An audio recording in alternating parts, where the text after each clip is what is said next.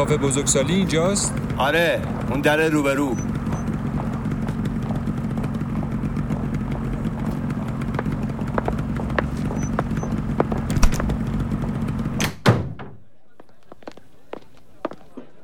سلام. سلام خیلی خوش اومدید. بفرمایید چی میل دارید؟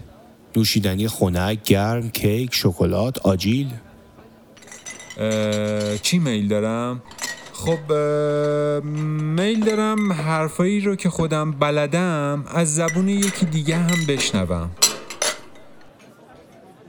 بفرمایید سر میز اول و خوب گوش کنید.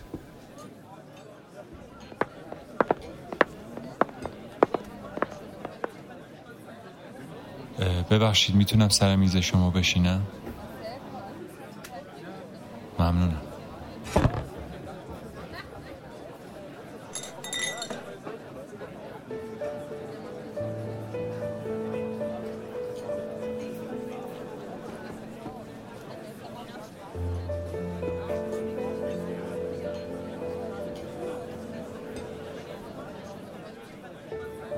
هر کس نداند. خودمان که خوب می‌دانیم. چند بار در دستان نوازشگری بیمیل و رغبت رفته ایم هر کس نداند. خودمان که خوب می‌دانیم. چند بار در بسترمان خوابیده ایم و حس کرده ایم اینجا جای ما نیست.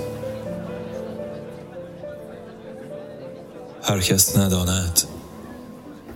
خودمان که خوب می‌دانیم چگونه می شود به یک آدم غریبه گفت شب خیر عزیزم.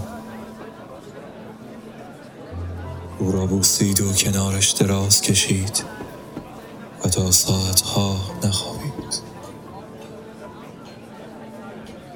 کسی نمی‌داند اما ما بارها در ذهنمان چمدانمان را بسته ایم و از خانه ای که با ما غریبه شده فرار کرده ایم فقط آدمکی را جا گذاشته ایم. تا صبحها به جای ما از خواب برخیزد و در حین خوردن صبحانه به آن یکی غریبه بگوید. صبح خیر عزیزم. خوب خوابیدی؟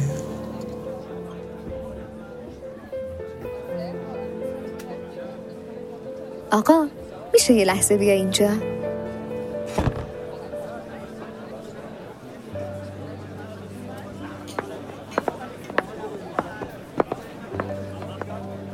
ببخشید می‌تونم سر میز شما بشینم؟ آره بیا. ممنون.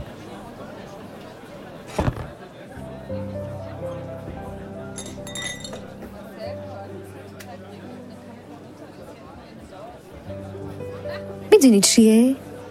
اگه سر تو حساب کتاب باشه به موقع چمدوناتو میبندی و قبل از اینکه جای لگد بدرقه کسی پشت شلوار تک بشه خونه رو ترک می‌کنی. اگه به درجات فرزانگی بزرگ سالی رسیده باشی چمدونات رو اصلا باز نمی کنی و همیشه می‌ذاری دم در آماده باشن قبول نداری؟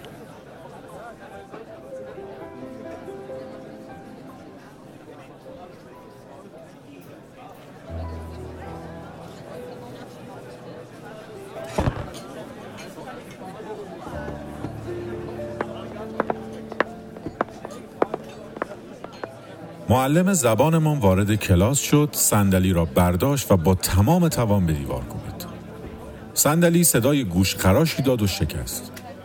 معلممان برگشت و به چشمان ما خیره ماند. سکوت و بهت کلاس را در بر گرفت. چند ثانیه ای سنگین گذشت تا معلم لب از لب گشود و گفت کراش. شکستم با صدای بلند. معنیش این میشه کراش. شکستم با صدای بلند. این را گفت و رفت نشست پشت میزش. سرش را پایین انداخت و تا آخر زنگ هیچی نگفت. صدای ما هم در نیامد.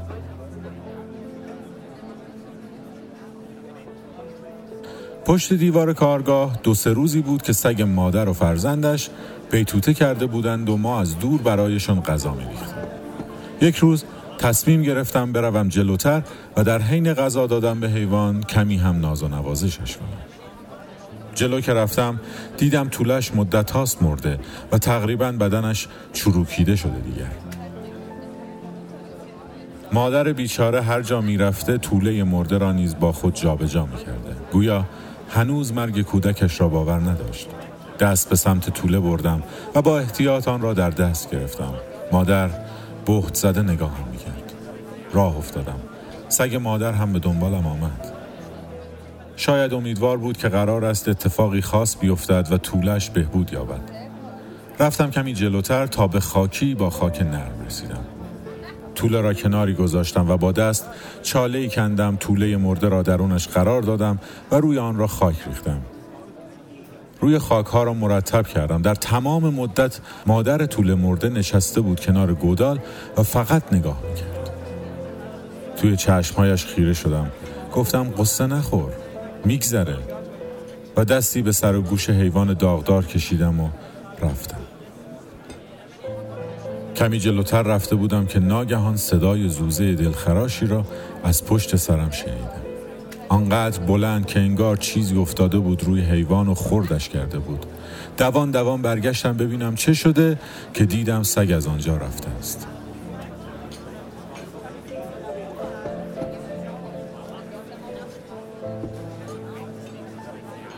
با دوست روانکاوم گپ می زدم می گفت نوعی درمان وجود دارد برای کسانی که علت بیماریشان را در لایه های زیرین روانشان پنهان می کنند. در این درمان به وسیله جلسات واکاوی و یا حتی به وسیله دارو سطح بیماری را به مرحله پیشرفته و بدخیمتری می‌برند.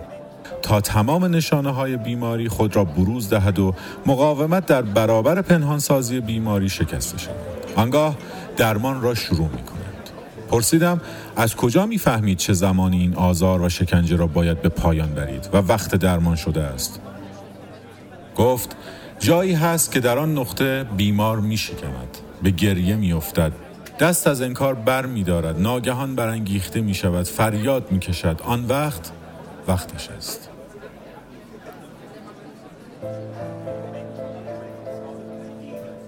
طوله مرده را با خود جابجا جا کردن نپذیرفتن درد ما را بهبود نخواهد بخشید. جایی وقتی که وقتش است باید ایستاد و فریاد کشید. جان سوز جان کا از دردی که مدتها در دل نهان کردیم از رنجی که فرسودمان. و بعد راهمان را باید بکشیم و برویم به هر جا که قرار است. بگذار زمان بگذرد. چند وقت بعد معلم زبانمان از مدرسه من رفت و در جای دیگری به تدریس مشغول شد. چند وقت بعد یک سگ مادر را دیدم با دو طولش اطراف آن خاکی با آن خاک نرمش که به نظرم همان سگ مادر بود. چند وقت بعد دوست روانکاوم هنوز مشغول به همان درمان بود. اسمش کراش است. شکستم با صدای بلند. هیچ ساری هم ندارد